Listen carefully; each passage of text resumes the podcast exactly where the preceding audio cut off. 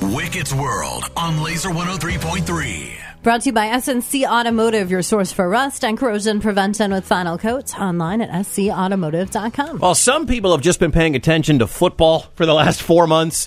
Guess what? The Iowa State men's basketball team is pretty dang good. Here they come. They've won five of their last six uh, with wins over number two Houston, number 19 TCU, and of course over the weekend, a court storming after a win at home in Ames at Hilton over number seven Kansas. I didn't know they were storming the court. They haven't done that in a while, I don't think. So I was already in the handshake line. As soon as the buzzer went off, I look up and it's just a crowd of people, and I'm just like, I was overwhelmed. Like I couldn't. It's truly special. It's the first time I've ever, you know, had the opportunity to have the court stormed. The only loss uh, in the last couple of games for Iowa State was at number 20 BYU. Uh, TJ Otzelberger's team now 16 and 4, 5 and 2 in the Big 12, 3 quad 1 wins and 3 quad 2 wins. They're building quite a resume. Uh, as we get closer to March. Now, the rest of the Big 12 still very daunting. They got to play Houston again. Baylor's up next. Texas Tech is 15th in the country. So there are still a lot of big time opponents on the Iowa State schedule. Big 12 might be the best conference in college basketball. I don't think it's I think it's pretty tough to argue that anybody else has a tougher conference than the Big 12.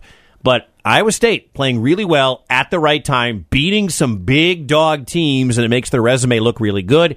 Uh, as for their brothers in Iowa City, they're middle of the pack in the Big Ten. Uh, they're playing at Indiana tonight. Drake's got Valpo tomorrow. And of course, I know you're wondering what's up with Caitlin Clark and company. Uh, they destroyed Nebraska. I think that was on Sunday, bouncing back after losing to Ohio State. The third ranked Caitlin Clarks will take on Northwestern tomorrow in Evanston. You know what Iowa State should do? What should Iowa State do, Heather? I think you should do this on their behalf, okay? Okay, call call TJ.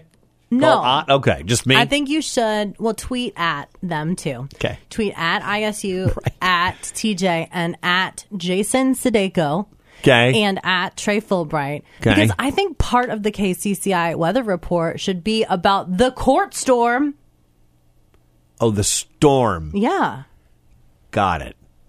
That's what Iowa State should do. Yes. Okay, Because let me people jump on aren't- Twitter right now. people aren't really speaking about sports. And if They're someone what? like Jason Sudeiko or Trey Fulbright started speaking about sports, maybe basketball could catch on.